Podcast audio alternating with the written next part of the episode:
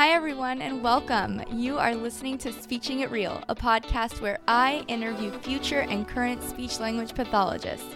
Here, you can learn all about what it's like to get started in the field, see how paths and interests change, and connect with people going through the same things you are. I am your host, Christy Ubieta, and I am currently a second year grad student at CU Boulder. Quick disclaimer all statements and opinions on this podcast are not reflections of the organizations or schools associated with the speakers. Each person's words reflect their own opinions, including my own. Hey guys, I am so excited for this week's episode. It is super special because it is the first episode in a three part back to school series. Today, we're joined by two graduate students who share a social media account, Kali and Racquel. Kali just started her first year at Monmouth University in New Jersey. Her goal is to work in the medical field, particularly with pediatric patients. Racquel is a second year graduate student at Sacred Heart University in Connecticut. She aspires to work with pediatrics and is open to various settings. Her niche areas of interest include late talkers and autism. Both Kali and Racquel majored in communication sciences and disorders at Bloomsburg University in Pennsylvania. We had so much fun on this episode learning about one another's programs and chatting about all things grad school. So let's just jump right into it. Hi, everyone, and welcome back to Speeching It Real. I have Racquel and Kali on today. I am super duper excited to welcome them. Hello. Hi, I'm Kali. I'm Racquel. Hi, guys. So, why don't you tell me a little bit about yourselves before we go into it? Sure. I'm Kali. I'm 22 right now. I am a first year grad student at Monmouth University, and I'm currently about to finish my summer semester there. And then for where I'd like to be in the future, I'd like to see myself in a sort of medical setting. I like the idea of working with trauma patients, but definitely flexible. Awesome. So, like I said, I'm Racquel. I am in my second year at Sacred Heart University located in Fairfield, Connecticut. I would like to hopefully end up in a school, but I'm not really sure what age range I'm interested in the most. So we'll see. Hopefully, I'll be able to figure that out in my externships coming up. Love it. So, how did you two first? How did you guys meet? Yeah. so we went to the same undergraduate university, which is Bloomsburg. Um, it's now known as the Commonwealth University of Pennsylvania. We both joined an LC, which is a learning community. And basically, in this, you typically live with people in the same college as you, so like a health science college, and often find yourself with people within your major. Um, you go up a little bit earlier for orientation, and it was such a great opportunity because I think we met maybe like 15 people that were in all of our freshman year speech classes, which was great. You do get a lot more information about your program specifically, because you also have a mentor who is older who is guiding you and your group through this process. We're the same learning community. That's that's where we met each other. I love it. So does that start your freshman year of undergrad? Yeah, we went to school a couple weeks early to move in and start to get to know each other. You guys have about 15 people that were in that learning community with you, and you guys all just got to keep in touch and create this community all the way to grad school. Yep. That's awesome. So, why did you guys decide to become SLPs? So, I decided to become a speech language pathologist because when I was younger, my older sister was diagnosed with thyroid cancer and she had a long procedure and she was a singer before. She still likes to sing, but um, she's definitely was more passionate about it when she was younger. Throughout her surgery to get her um, like lymph nodes and all of that removed. She was unable to talk or make any noise for a couple weeks. And through this time, she was working with a speech pathologist, and I was able to sit in on her sessions because I was like the annoying little sister that wanted to see everything that was going on because I was scared for my sister. But I fell in love with it, and I loved how you could see her progress from being able to speak to singing again. So it was awesome and inspirational for me. So that's what made me want to do it. And I was like, this is exactly what I want to do trauma patients with pediatrics, but I feel like that can definitely like pull on your heartstrings a little bit. So I feel like so many people in our field come from a background of like a family member or some sort of connection like that. Yeah, definitely. Or you don't know what speech pathology is, and then like you find out, and you're like, "I definitely want to do that. Like, yeah. yeah, I feel like you either know what it is because you've met someone who've used who has used a speech pathologist, or you don't know about it at all. Mm-hmm. yeah, I definitely think I'm more like the latter. I feel like everybody always has these like crazy stories of like how they knew, and that's so wonderful being able to like give back when people have helped your family members. I don't have like didn't have much exposure to speech pathology before I would say maybe I was in early high school. I was volunteering through this program at my local library, and a lot of the kids had just language deficits. They were really delayed. A lot of them were from like lower socioeconomic statuses, and we ran programs that kind of were having to do with like basic academic skills and really early um, ages, I guess. And the kids would be bussed in from all over Long Island to this library and a lot of businesses would donate things like backpacks and just for like school and readiness. And the whole program was ran by an SLP. So I kind of heard about it through that. And a lot of the stuff we were doing like could have been speech based activities. So uh, that was really my first like big exposure to it. What made me think about it a little more. And then the more I researched it, the more I just fell in love with it. That's awesome. I, like you, had no idea what speech pathology was in any capacity actually until finished undergrad. Did you both go straight from undergrad into grad school? Yeah. Yeah, so we both graduated, I guess went went into undergrad in 2019. I had had a lot of credits from high school, so I actually finished the program a year early and went right in. So that's why I'm ahead of Kali, um, like timing wise. Mm-hmm. And then she just graduated this last May. Yeah. So I'm I'm newer to it, but we both started at the same time. I didn't want to take any gap time or anything just because I I'm used to studying and all of that. And I feel like if I took time off to work or do something in the field, I I wouldn't want to get mo or wouldn't be able to get motivated to continue. So thought I'd like to keep keep the momentum going and just finish it right away. Then, Kali, did you use Racquel as a resource for grad school and how to start shaping and molding what you were going to do and how you were going to prepare? Yes, definitely. I remember asking like crazy things like what is IBP or EBP because we didn't talk about it. It's like it's evidence based practice, like things like that. Like I just like didn't know, and people kind of when I started talking to people who were in grad school, they would always use like acronyms like that and abbreviations. And I was like, I don't know what any of these mean because I didn't learn them yet.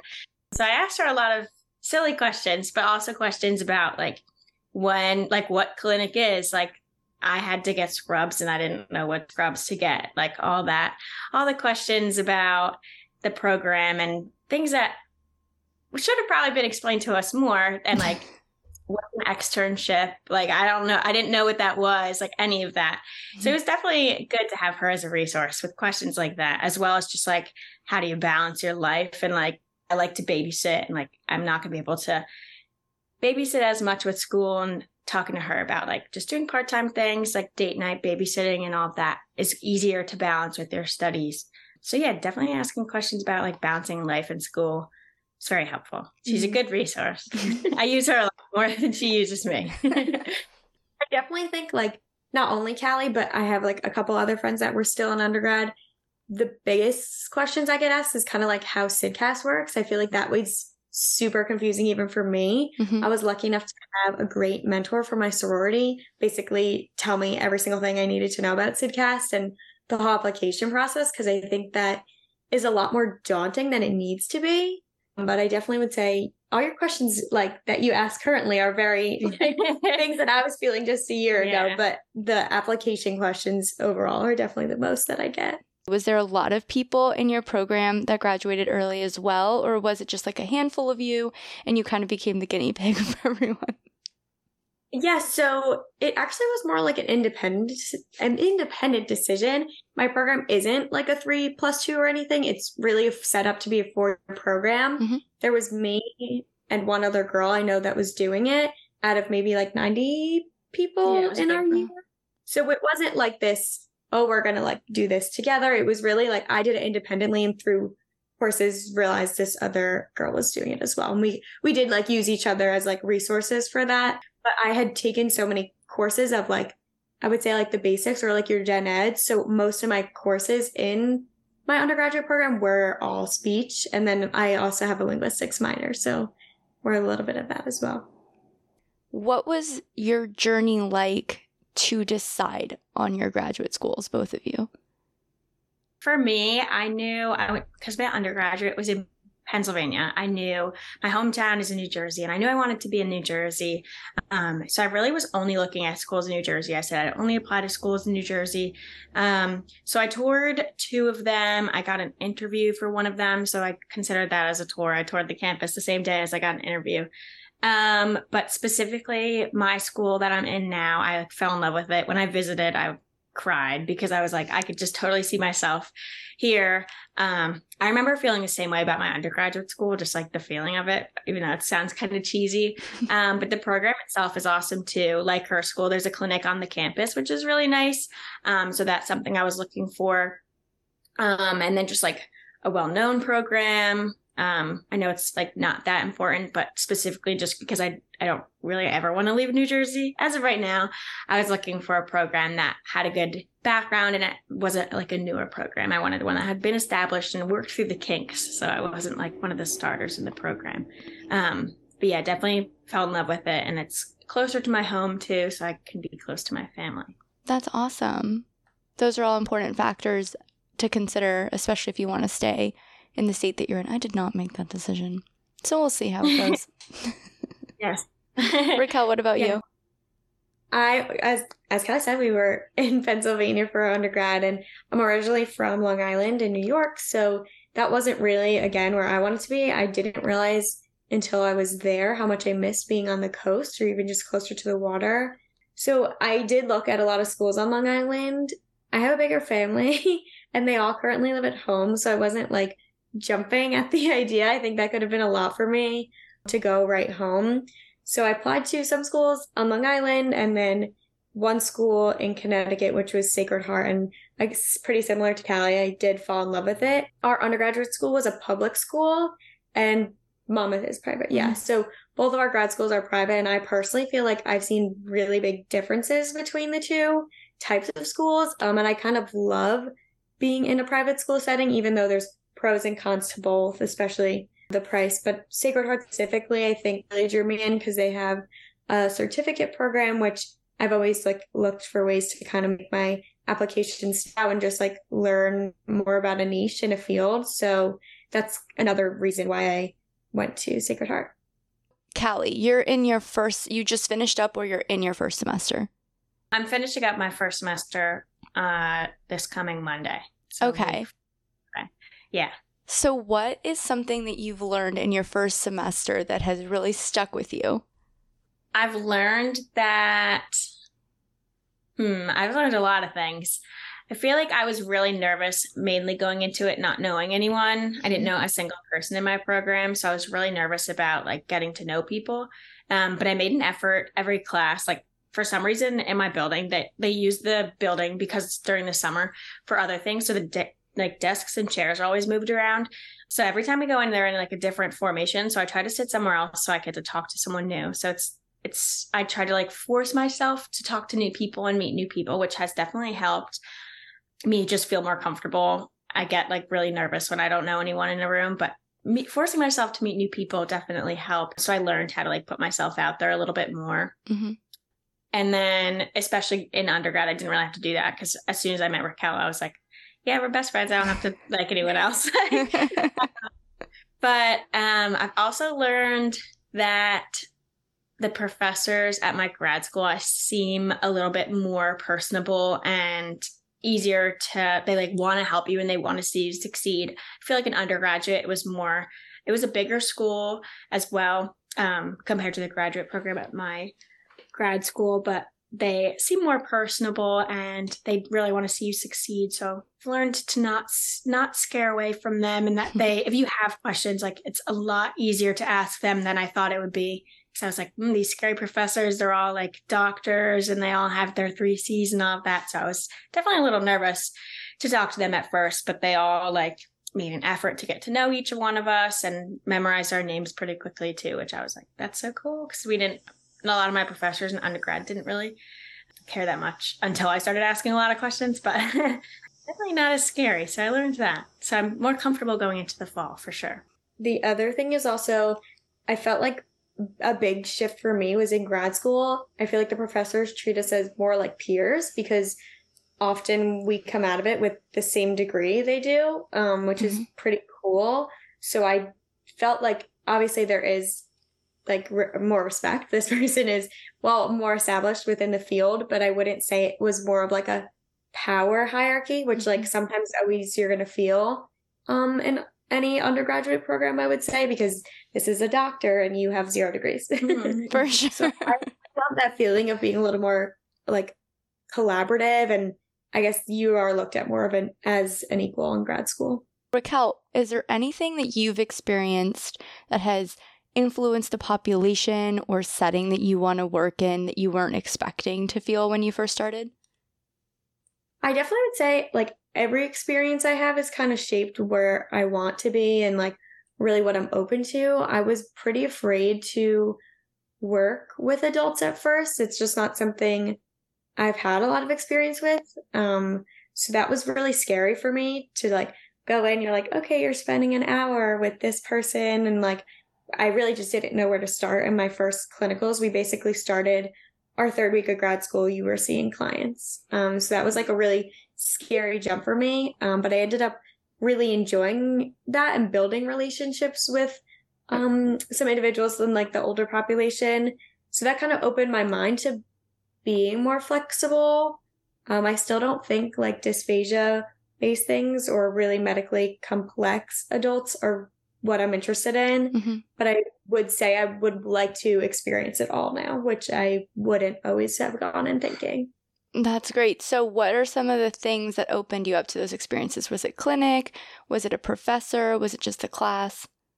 I think it was more like building the relationships with the clients I had. Um, some of them would just like be so excited to see me and like thank me for what I was doing. And like, I feel like a lot of the times I didn't feel like I was helping so much, or when you're not seeing progress because a X is however many months out from whatever caused this difficulty for them, it could be like pretty disappointing when you're not really seeing the progress. Where I feel like often working with students or children, you can see like, oh, they're finally starting to get it over the course of a few weeks, where also with some adults who have um, degenerative diseases, you're not really seeing things, but that really like opened me up when they were like, no, we are seeing a difference. Like we are mm-hmm. feeling like this is working. Like, thank you so much. So I guess maybe not even being thanked, but like knowing that it's working for them and like I am doing good. Mm-hmm. Like seeing their reaction to the services that you're providing is also really great. Yeah. Mm-hmm. I have a client who never thinks that they're making progress. And every time we go back and we look and we check to see what it is, it's like, oh my gosh, look, you're doing it. And it's like, even those moments, they're just like, oh, I am. That's pretty cool. exactly. Yeah. Kali, have you had the opportunity to do clinic yet? Not yet. No, I start on the day after or the Wednesday after Labor Day. So okay.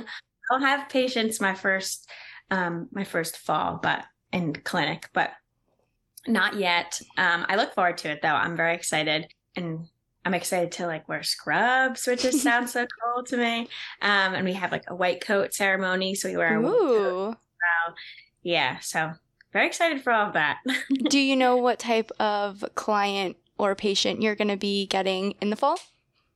So I have an idea. I don't know the exact client or uh, yet, but it's an after school hour like it's from 4.30 to 6.30 mm-hmm. so i have a feeling it'd be like a younger patient um but i'm definitely open to anything at first i think it's like because i think i want to work with kids i think it'd be cool to have kids first but then again it might be cool to have an adult first so i'm not like set on something so it'll be a surprise when i do find out but we do have time to like prepare for the client and research any um, like diagnoses that they already have from past any past therapy and all of that, which is good. So I will get to know my client very well before our first session, but as of right now, I have no clue. For your first time in clinic, do they give you a co clinician or a second year as a mentor?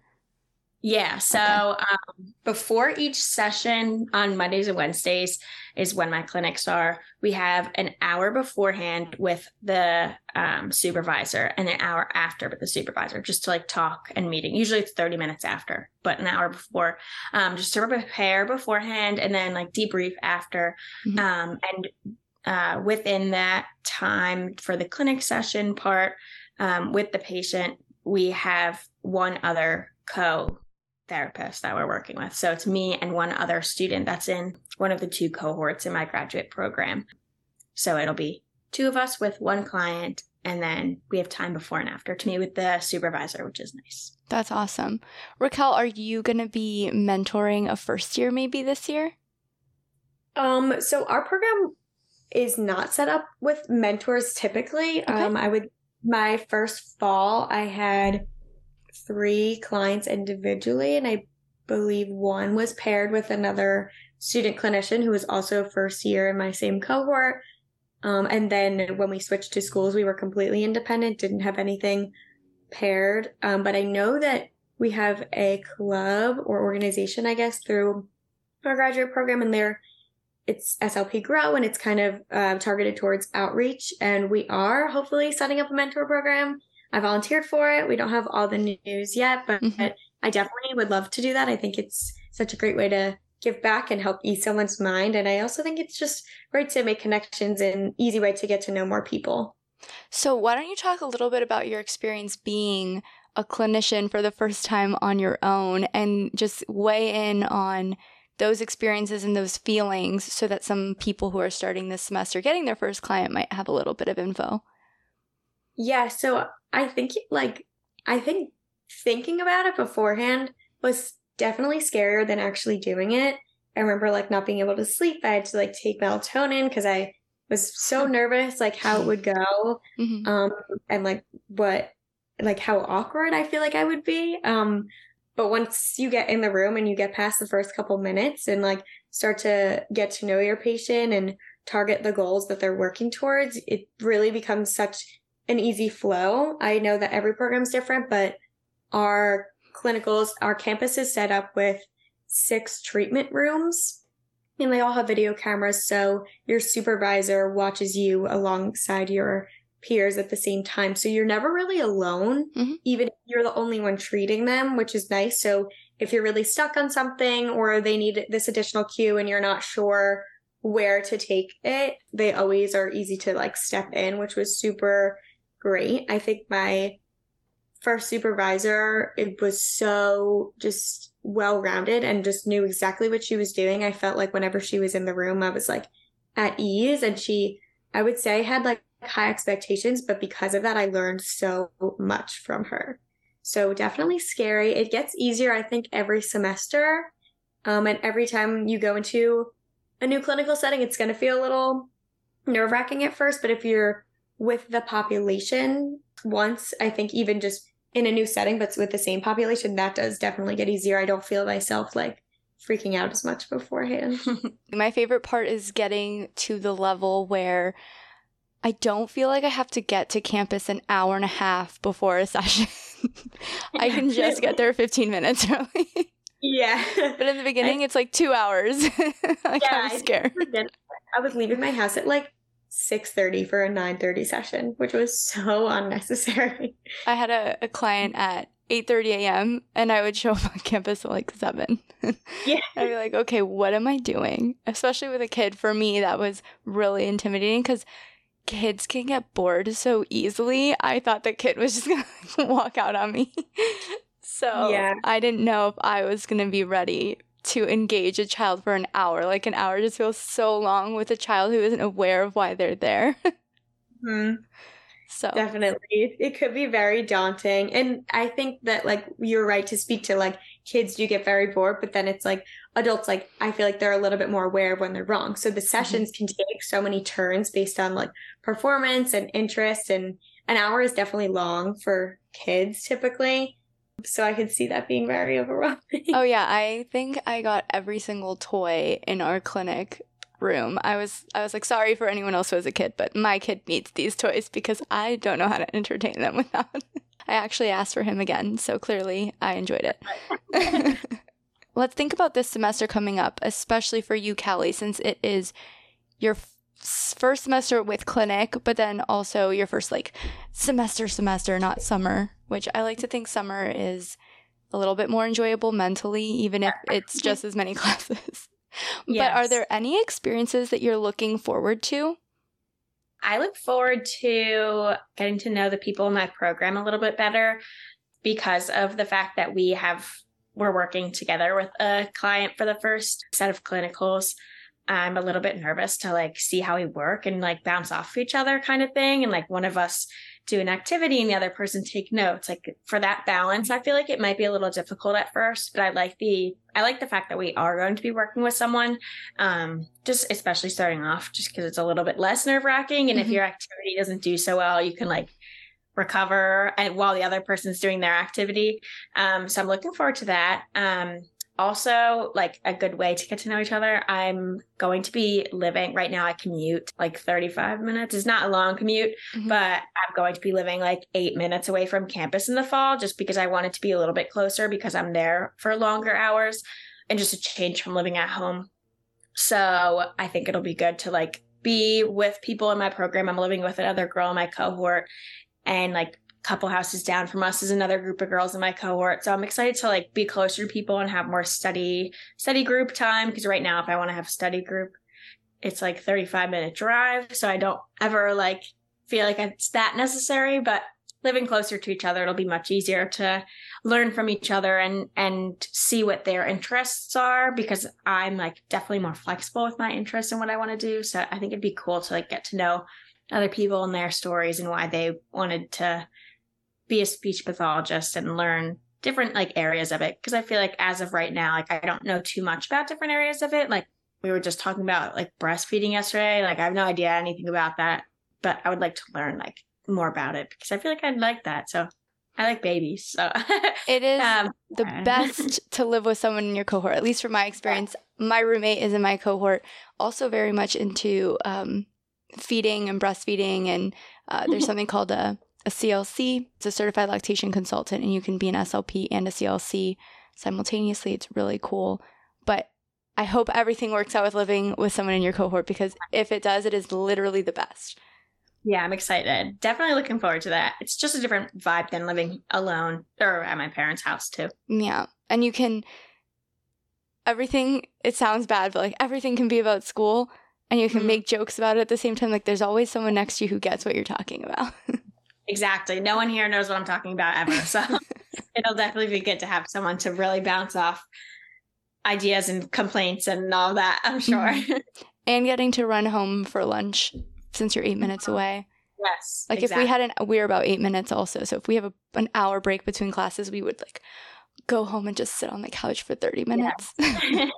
exactly. Racquel, is there anything that you are looking forward to this semester? It's your second year, you're wrapping it up, you're almost there. Woo. Um, I think like I'm looking forward to having a lot more of my time be clinic based because it is really what the real world is like. You're not going to have a 10 hour day of all classes. Mm-hmm. So, yes, I still have classes at night, but it will just feel more like, I guess, a full time working SLP. So, that I'm pretty excited about. And also, uh, my certificate program, our clinicals, is for this fall. So I do interprofessional work with an OT partner two days of the week. All of my sessions will be paired, which will be like really awesome. That's um, so cool. Yeah, I'm really excited to learn about that. I did a lot of some, I would say some coach reading this summer, but my certificate is literacy based. So we're going to be targeting a lot of literacy skills, with the OTs, I'm again hoping to work in a school, so learning more about reading and writing is like where I'm not sure like how to help a lot of students with that and like small strategies, just even like using a slant board or certain adaptive tools in my sessions could be really useful and beneficial for the students. So I'm excited to learn about that from my peers as well. Have you ever been on a diagnostic team? So I've done diag like diagnostics by myself or with a partner. Mm-hmm. Um, I've never done one like interprofessionally. but that definitely would be very cool. Yeah. What is your setup like for that in your So- program? we we just we have like a team of four grad students who just do it together um, and so i was just curious if other universities have diagnostic teams like that or if it's on a case by case basis where a kid comes in and you diagnose individually and you do assessments on them in that way Yeah, so for our program, it's every semester you have like a minimum of one um in person, like full come in two hour block time. So I've done I think three at this point of like full in person things. We've done a lot of like video based or of course simucase um assessments, but our diagnostics are only done in pairs or sometimes they're done individually depending on scheduling. But we have never, I don't think our program is set up to do any more than two SLPs assessing a client at once. But what's pretty cool is because our program is linked with our OT program and PT program, I had a client come in and they basically had some lasting effects of a stroke with both like cognitively and some physical things. And she, her goal was just to really driving was super important to her and sacred heart has this awesome um, like driving simulator so that was like really cool to just be able to recommend her but like stay within sacred heart's um, medical based resources was cool that is incredible that you guys get to work with an ot team that's just so unique. I mean i don't i don't know a ton of programs so i can't say that's nothing i've never heard of. Did you know that your program offered that when you first were looking at it that they had this work with ot i did because of the certificate. I was looking at it. I didn't realize how much it would be Mhm. but it again like is such a great resource. I think really in any setting maybe not private practice but like hospital setting school setting any bigger collaborative practice you're going to be working with an interprofessional team so the more experience you get the better and mm-hmm. everybody has their specialties and can help you in so many different ways. Amazing. Yeah, going off of that, my my graduate program has like a graduate building. It's not on like the main campus, but in the building they have OT, PT, PA, and I think graduate nursing in the same building. So that was like very attractive to me. Like she was saying, like the more the sooner you get the experience of working like alongside OTs and PTs and all that, just because you will be in the real world, it's definitely a good experience and it was an attractive quality for me in the grad school itself because of the opportunity for the interprofessional collaboration and even just like passing each other in the hallway and just like you could hear them their classes learning about like their lectures are so interesting just walking past there's one uh, on the way to the bathroom in my campus right now and every time i walk past i'm like can i listen to a little bit of their lecture like it's so cool listening and thinking about how my lectures are similar to theirs it's very cool Yeah. That's really awesome. I'm super jealous. That Mhm. sounds so cool. Racquel, you had mentioned Simucase. Kali, have you heard of Simucase? Yeah, we got assigned a couple, but there was like some trouble setting it up. But I have an account and haven't haven't had to do any yet. So okay, Racquel, why don't you tell our listeners a little bit about Simucase? I feel like it's one of those things no one knows that they're going to be doing in grad school until they're in grad school. Case is an online program where they have a bunch of um, simulations. Essentially, they have cases based on real live people, and you are either doing a diagnosis or you are treating them. So you get assigned this case, you have to go through their case history, perform some assessments, do some questioning, talk to collaborators, and also then basically make recommendations off of that. So I definitely would say there's positives and negatives to it. It is a great way to be exposed to a lot of the big nine areas, which you might not get as much exposure to. I know like stuttering is not super, super common in all age ranges to be looking for speech treatment. So that is something great. Also, voice for me, I did a few voice simu cases, but it is very time consuming. The cases all have minimum time that you need to be on them for. So maybe something that in person an assessment might take me 25 30 minutes takes me a lot longer on simucase because i have to do some multiple choice with it while then also filling out the record form and Mhm. doing a lot of things at the same time. Mhm. Um, there's two modes. So there's the assessment mode, which you don't really get feedback until the end, or learning mode. I'm very lucky. My program does a lot in the learning mode because they think that it's better to have the feedback. But I have had a couple in assessment mode, and that's not very fun. um, but it really is a great resource. It's just like Mhm. I would say could be frustrating at times. I think for someone who hasn't done it yet, my advice is sometimes the questions don't. So, what you do is you might select the type of question you would ask to a client or their, their caregiver. And sometimes one of the things that they talk about is if it's an appropriate question. Sometimes their selection are not, I wouldn't ask someone that. It doesn't feel appropriate. And then other times, something I think might be appropriate, they're like, it's not appropriate.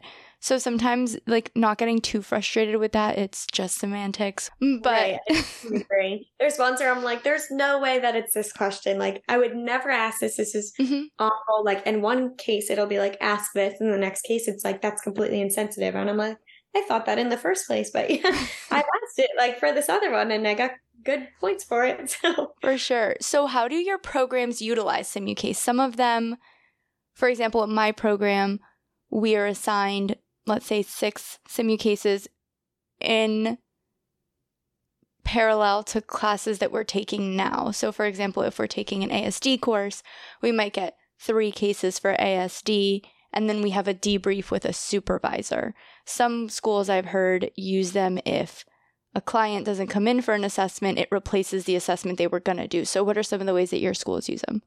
Whoever wants to Um, start.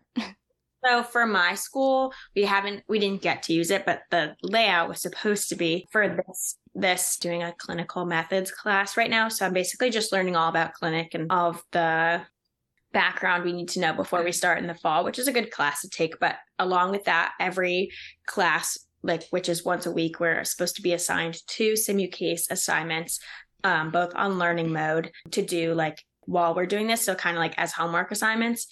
And then by the end of the semester, we would have have done 12 SimuCase assignments. And it also would count towards the 400 hours that we'd have Mhm. to get. Um, and then also, like you said, if a client doesn't show up for a therapy session, they use SimuCase to make up for the hours that we should have had with the client.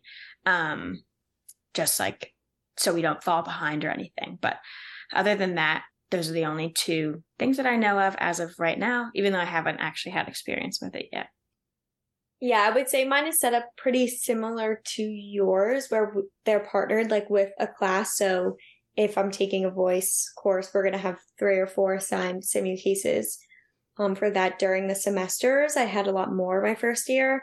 I think this summer I did two. We always pre brief and debrief. I think that's a part of receiving the 400 hours. Um, to like be able to get credit, you need to have that in person, Mhm. like talk about it a little bit.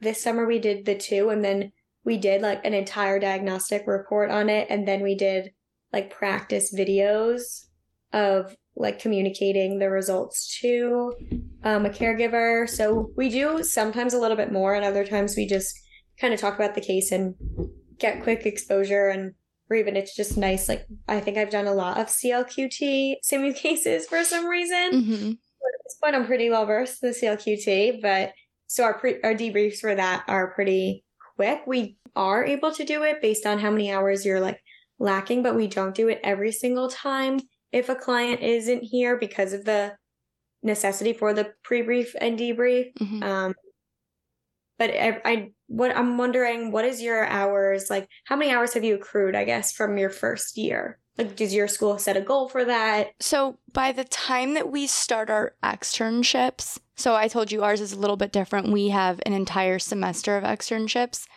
We're supposed to have a, at least 180. Okay. I have 260 Mm-hmm. at this point. Um, so I think that they've taken down the amount of simu cases that our cohort has to do because our cohort has had a lot of hours, and that's because the cohort prior to us had too many students. They, uh, there was m- more people than they had expected to be in the program, so they had a cohort of 56. and we have a Okay. cohort of 30. Yeah, that makes sense. So they were like, oh, we need less SIMU cases now. so this semester, I think I only have six assignments versus I think in the spring I had like 12. yeah. Yeah, they're fun. okay, so let's jump into Kali. We're getting ready to start another school year. In the next couple of weeks, you have already started yours. What advice do you think you could give to some first years who are starting either now in their first couple of weeks or starting in the next the next few weeks? Mhm. I'd say just make sure you have time to yourself, either whether that be like you have to wake up earlier in the morning and just sit outside and read a little bit or sit on TikTok or something. Just take time and schedule time, make an appointment with yourself to have self care time, whether that be a workout or doing nothing and just sitting and swimming or something like whatever you like to do um, definitely schedule a time like that. I i'm a big planner so i schedule out and like time block myself.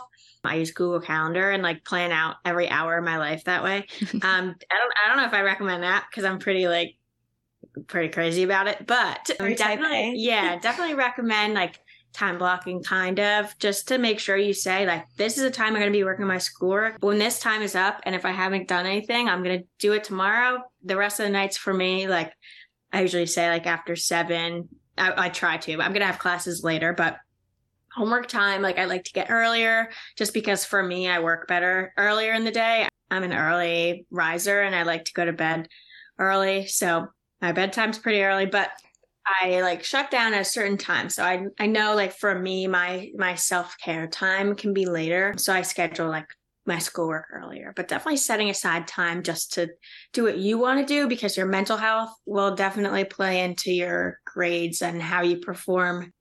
For sure. Something I heard from what you were saying is also like self awareness about when you're able to do things or when you're able to provide for yourself better and or study better. If you're not going to be successful at 11 p.m., there's no reason Yeah. to try studying at 11 p.m.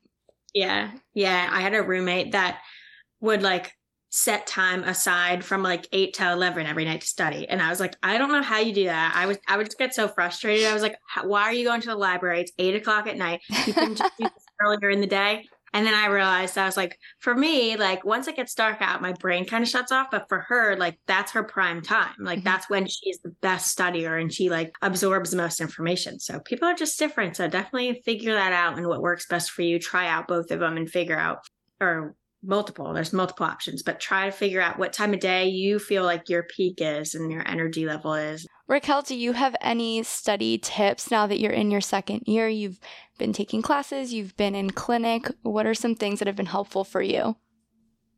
I think I study pretty similarly now that I did in undergrad. What I like to do, I don't like this is a pretty unique way. Like, I don't really know if it's that beneficial, but it's been helping me always. So, I used to handwrite all my notes. I feel like in grad school, there's just even more information. I have a hard time keeping up with that. So, I will just take notes on the lectures, which I think is helpful as well because I have all the information that they're providing on the PowerPoints and then everything I've heard or thought about myself that I've like made connections to. So then, would say about two weeks before a test, I start handwriting everything out on computer paper with no lines because I need to make things like visually like aesthetic a little bit Mm-hmm. and it helps me be able to picture them. Um, I got some of my friends into doing this, and then once we all finished our study guides, we basically would spend like Friday, Saturday, Sunday before our big exams just talking about it, and then after we went through all the notes, made sure we had all the same information, we would form everything into a case-based question. I think every professor is different, but a lot of ours or our more difficult tests were cases like this is your case. What diagnoses are you considering? What assessments would you perform? Let's Mhm. say these are your results. What treatments would you use? What if this happened? What recommendations would you make? So, making those questions, I think, was the most helpful because now in grad school, it's not like, what does this mean? What is syntax? Like, Mm-hmm. so it's definitely different in that sense, I guess. But I know people that just like to rewrite everything independently. I find it very helpful to talk about things with people. I prefer a very small group in undergrad. I feel like me and Kali would just do this exact same thing Mhm. just with each other. So anything more than like two other people for me is too big because I get lost. But definitely, I think if you can find someone that matches your study style, it will be so, so helpful. I do exactly the same thing. That's do it because exactly how our group studies. There's five of us, but we split up into so there's six, and then we split up into so we all make sure we have the same information, same thing, write it down, split into groups of two, study independently, switch groups in case anyone talked about it somehow differently, and we are like, oh. I like that wording better. so then we switch based off of that. Then we all come together again and make up our own study questions. And then it's like a whole Quizlet that everybody has. Um, yeah. Yeah, very, very similar. I think the other thing, which is like very probably weird, but I make a lot of like acronyms that like are not that they're inappropriate because that's what I do. Yeah, like, and they help me remember things. Oh, and Oh, yeah. like during the test, I'm like in my head, I'm saying these things, and I'm like, I probably shouldn't be. Oh, yeah. this. That's the only like- way to remember the cranial nerves. Come on. Yeah. Like, okay, exactly. Maybe you don't write the actual acronym that you're thinking about on your test. Like mine, mine will be Right. just wildly inappropriate, or sometimes I'll just blurt out words for no reason that don't make any sense, but somehow it makes everyone laugh, and so we remember it that way. Yeah. so here's the best grad school debate: iPad or computer. Hmm. I could start with this. So as as I like I was just starting school, I was a little bit like nervous. I just got a computer for Christmas and I start school in a couple months and now I'm like, hmm, should I have gotten an iPad and a computer or like and a less expensive computer? Like I don't need this new Mac if I'm gonna have an iPad. But talking it through, I was like, I feel like I should try to just use the computer for a little while. And then we found someone's old iPad laying around the house. It's like an iPad 2, which is like really, really old. But I like the idea of having the option to have, I haven't used it for this reason yet, but I like the idea of having like a second monitor. Um, I guess I kind of have because I like pull up documents, like we're doing like a research article critique right now. So I pull up the article on the iPad and then I can like write on my computer because I already have two things open on my computer. So it's kind of like a good third monitor as of Mhm. right now. Um, I feel like it could come in handy, like just the iPad for like drawing diagrams and stuff. But I just I don't really know how much I'm gonna have to do that as of right now. I'm not sure. But so so far I'm pretty 50-50 on it. I don't know how helpful it is. But I like my computer too because I think I'm a fast typer and I could never type on an iPad, so I would have to write. But I think I like writing on paper too. So yeah, pretty split right now. But I'm trying out both to see if I like the iPad, and then if I do like it, I feel like I should probably buy a better one. It's not from 2005. Okay, Racquel, what's your way in? Okay, so I would say I'm pretty unique that I don't. I have an iPhone. I love my phone, but I don't really love Mac computers. I grew up like on the Dell Windows vibe. I would say I'm like one of the only people in my program with that. Um, but because I'm into Dell, they have touchscreen and multifunctional laptops. So my laptop is a tablet that's touchscreen and it's also a computer and it's cheaper than an Apple. Um, and I really, the main thing that makes me not just want to transfer is I'm so used to the system and how the computer works and everything's organized. And I also feel that a lot of the programs that I've had to download in terms of like SALT and I use Praat for research I was completing with one of my professors. Mhm. It's actually set up more for Dell computers. So there's less that I have to do to work it, which I've always liked. People usually have a lot more issues with that. Um, so I don't do an iPad. I split my screen, half notes, half PowerPoints, and I find that really, really helpful. I also am like really bad at remembering to charge things, so I know that that would just be awful for me. My phone's never charged, so I, there's no way I would have my laptop and my iPad charged together. So I'm a laptop girl. I do handwrite sometimes, obviously, when I'm studying, but again, that's a little difficult to keep up with. I have a lot of friends that use Notability. Awesome. Yeah, I like to use it like when we quiz each other. If there is a group of three, we like write our answers down and then hold up our iPads. So that's like fun. I just, I don't know. I, I can't, I can't, I don't feel the need to like relearn anything because I've been using my Dell forever. Um, I got this one for undergrad and it still works great. And I don't feel the need to put in more effort to learn a new system. I totally agree. I don't think grad school is a time to try to learn a whole new thing at all. I mm-hmm. have my iPad. I only really love it for I have all my textbooks on here. I have any of my articles on here, so it's really easy to highlight, or I can write my notes just immediately into it, which I like to. Also, I can turn I guess you can turn off your text messages on your iPad, but they I, I don't. And so they're always like ding ding ding ding. Like, yeah. Yeah. That's one more thing. I have like no self-control so i definitely would be texting during class if i had a mac. One time i one of my professors like i had an experience where she like thought i was like texting all class because just because i was oh taking gosh. notes and no one else really was. It was like we were going over like billing and coding so people were like and she was like, please, she looked at me specifically and was like, please stop texting. Like, I can't tell what you're doing. Please put your laptops away. And I was like, I was like, girl, I don't know if you can see this. This is Dell. I cannot text on this. I was like, you can like know. Google chat. Yeah. Let's like, be real. I don't even know if you can. Can you do that? Yeah. You can, but I feel like the professor wouldn't have even known that. Yeah. I'm like, I, Dell, I'm not texting you. no, the professor would not have known that. Yeah. Cal, do you have advice for second year grad students who are just like, okay, we're getting into the second year. How do I get myself motivated? How do I keep myself going? Ah, this is tough because I think that I need this advice, whatever someone has I think it's just like we're just so close to the finish line. So just keep pushing through. Like in reality, you're working towards a goal. So I feel like if you're ever losing motivation, you have to remember why you started and why you're there. I think classes wise, your second year is always going to be a little easier regardless of your program. Mm-hmm. Um, so focusing on your clinic and just remembering that I think like during the clinic, sometimes I get like not disappointed in myself, but if a session doesn't go how I want, I'll be a little hard on myself. And I just have to remember like every opportunity, good or bad, is a learning opportunity. So I know like with aggressive behaviors in schools, I've had not difficulty with behavior management, but more like I was afraid of the situations. So that's something like I have a lot of growth to do in, but that keeps me motivated to keep going when it, it does get difficult because I'm like, this person would not have been able to manage the situation as well when they were in grad school either.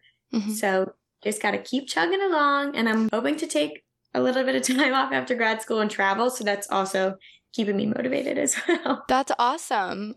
You want to go into a school, you said, right? So mm-hmm. that makes sense. You have like naturally you'll have the time because school doesn't start yet. Yeah, exactly. That's kind of what I'm hoping. For. Always thinking. I see you, Racquel. Always yeah. thinking. Let's talk about your guys' social media. What made you want to create this account and then what inspires you to do it together? I don't really know. Uh, I can speak this a little bit. So it was all Racquel's idea, huh? No, no, no one day we were just like, hmm. Oh, oh, I actually remember. I sent, I sent. So this, um, this girl, Caitlin Page. I have no idea who she is, but saw her Instagram. Um, and she went to one of the grad schools that I remember Racquel applied to. And I was like, this could be us or this i said this could be you specifically. Uh, she was like it was one of the schools she had applied to. And i was like she's so cool. Like she she seems so like put together. And then you were like yeah, yeah she, she posts a lot of like very great content and she's lives on long island. So i have been to a lot of places she goes. So it's always like cool to see people that are slps because it's such a like i feel like it is a niche area. Yeah. like it's really not like mm-hmm. education at every school. So mm-hmm. seeing SLPs and then getting into like a little more of the lifestyle stuff, I think both of us have also been really into social media for a long period of time. And I never, I guess I was like more nervous to start by myself because I'm like, in grad school, I'm like, oh my God, what if I can't keep up with it? Or if I don't post for a month, that's bad. But we have kind of been able to like one person will take over this side, one person takes over this. Like there's certain things that I don't love doing about it and that Kali kind of picks up and I would maybe say the other side. It's always nice for grammar checks and stuff like that. But I think it's also just like another way since we're in a long distance friendship now, like always keeps us talking. I would say we are like texting 24 seven.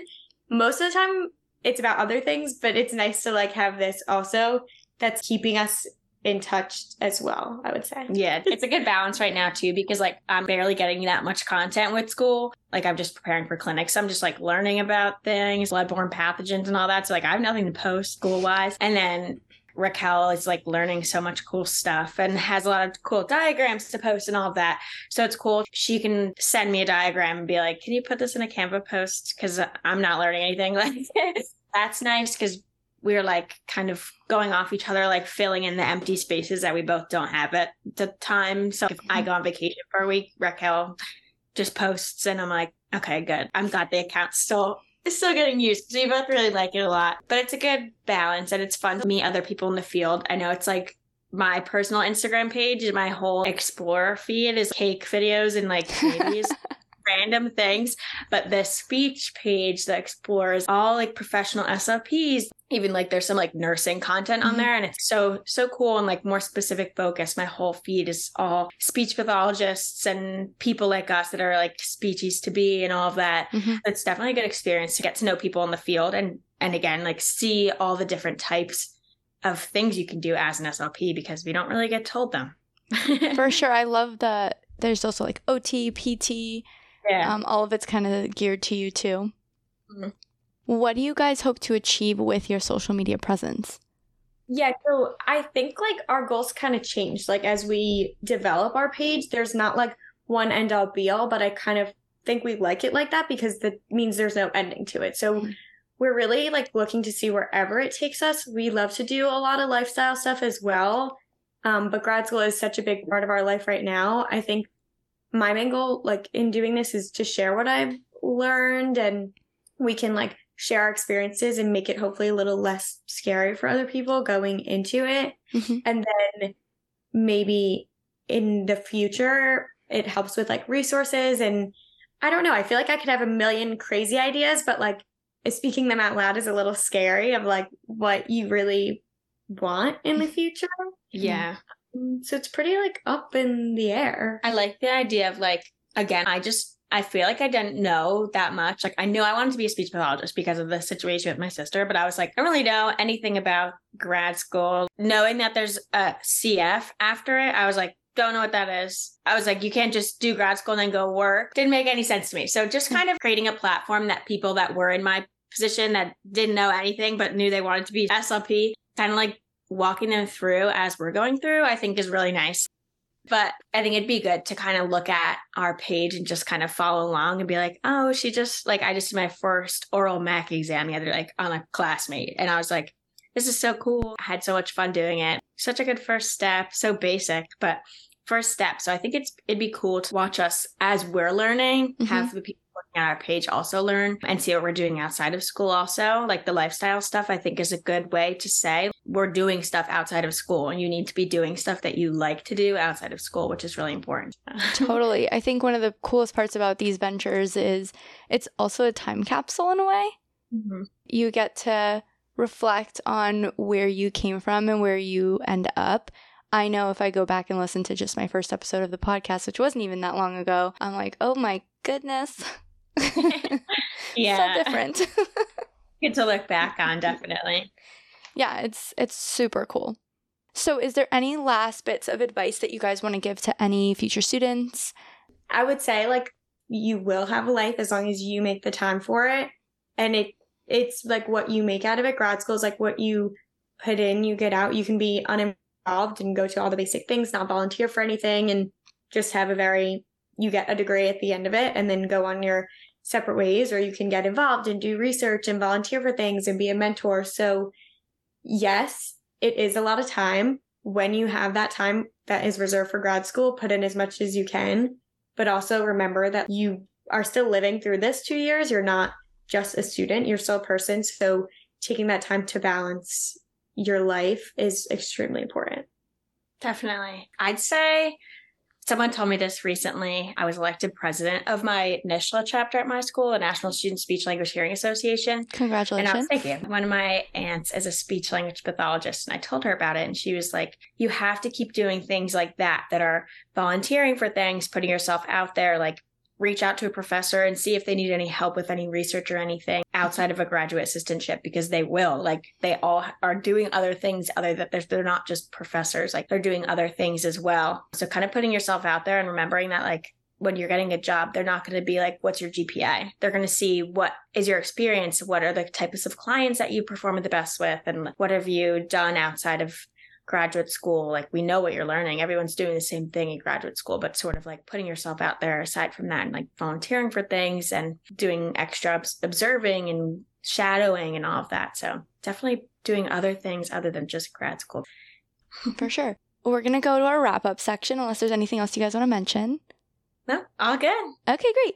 Let's start with racquel what is your go to movie, book, or TV series that you consume when you need a mood boost? Definitely The Summer I Turned Pretty. I've watched the first season yes. like eight times. The second season is still coming out, and I've already watched it twice. Feel happy. Gets a little fuzzy on the inside. I know. It's just like one of those, ooh, okay. I don't know why at 30 years old ugh, that I'm watching this and I'm just like, oh, little 14 year old's in love. but uh, yeah, Summer I Turned Pretty is amazing. I saw it in theaters because Amazon gave away these free tickets to go see it in theaters. Oh my, yeah. gosh, I went with all my friends. Kali, what about you? So I'm not a huge reader, but I recently started reading the book called 101 Essays to Change the Way You Think. And I really like that. It's good. I'm really not a good reader. I've never read my sister's the reader. I'm not the reader. Like I am horrible at it. I forget everything I read. but short essays and it's like pages and some of them are bullet points and it's just like affirmational quotes, most of them, um, and just like motivating things. So like a page a day when I feel like it, or like three pages on days that I have skipped a couple. Like it's really nice, just mood booster, and it makes you think, kind of be where your feet are, and don't think too much about because I'm such a crazy planner. thinking so much about like the present is really like toxic, or the like future is really toxic for me. So thinking about the present is much better. So it's a good reminder to think about the present. Other than that, I like shows like Love Island and Married at First Sight and all that. I absolutely love it. Where can our listeners find and follow you guys? Uh, so our Instagram, if you want to like tag below, it's speechies to be with the underscore.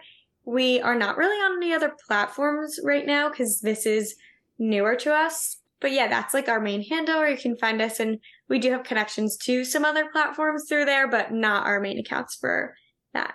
Amazing. Yes. I will for sure link it in the show notes.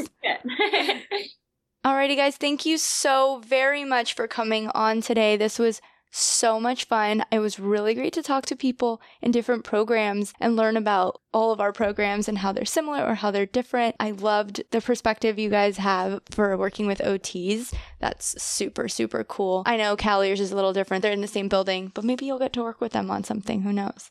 Awesome. Thank you so yes, much for you. having us on. This was so great. Like very similar to what you said. Like I loved hearing about your program. I think we're at like very different parts of it as well. So it's super great to hear about your experience and how things are different and what we share and Simucase and our goals and study methods really work. Mm-hmm. Yeah, for having us. Yeah, thank you. And I will catch you all next week.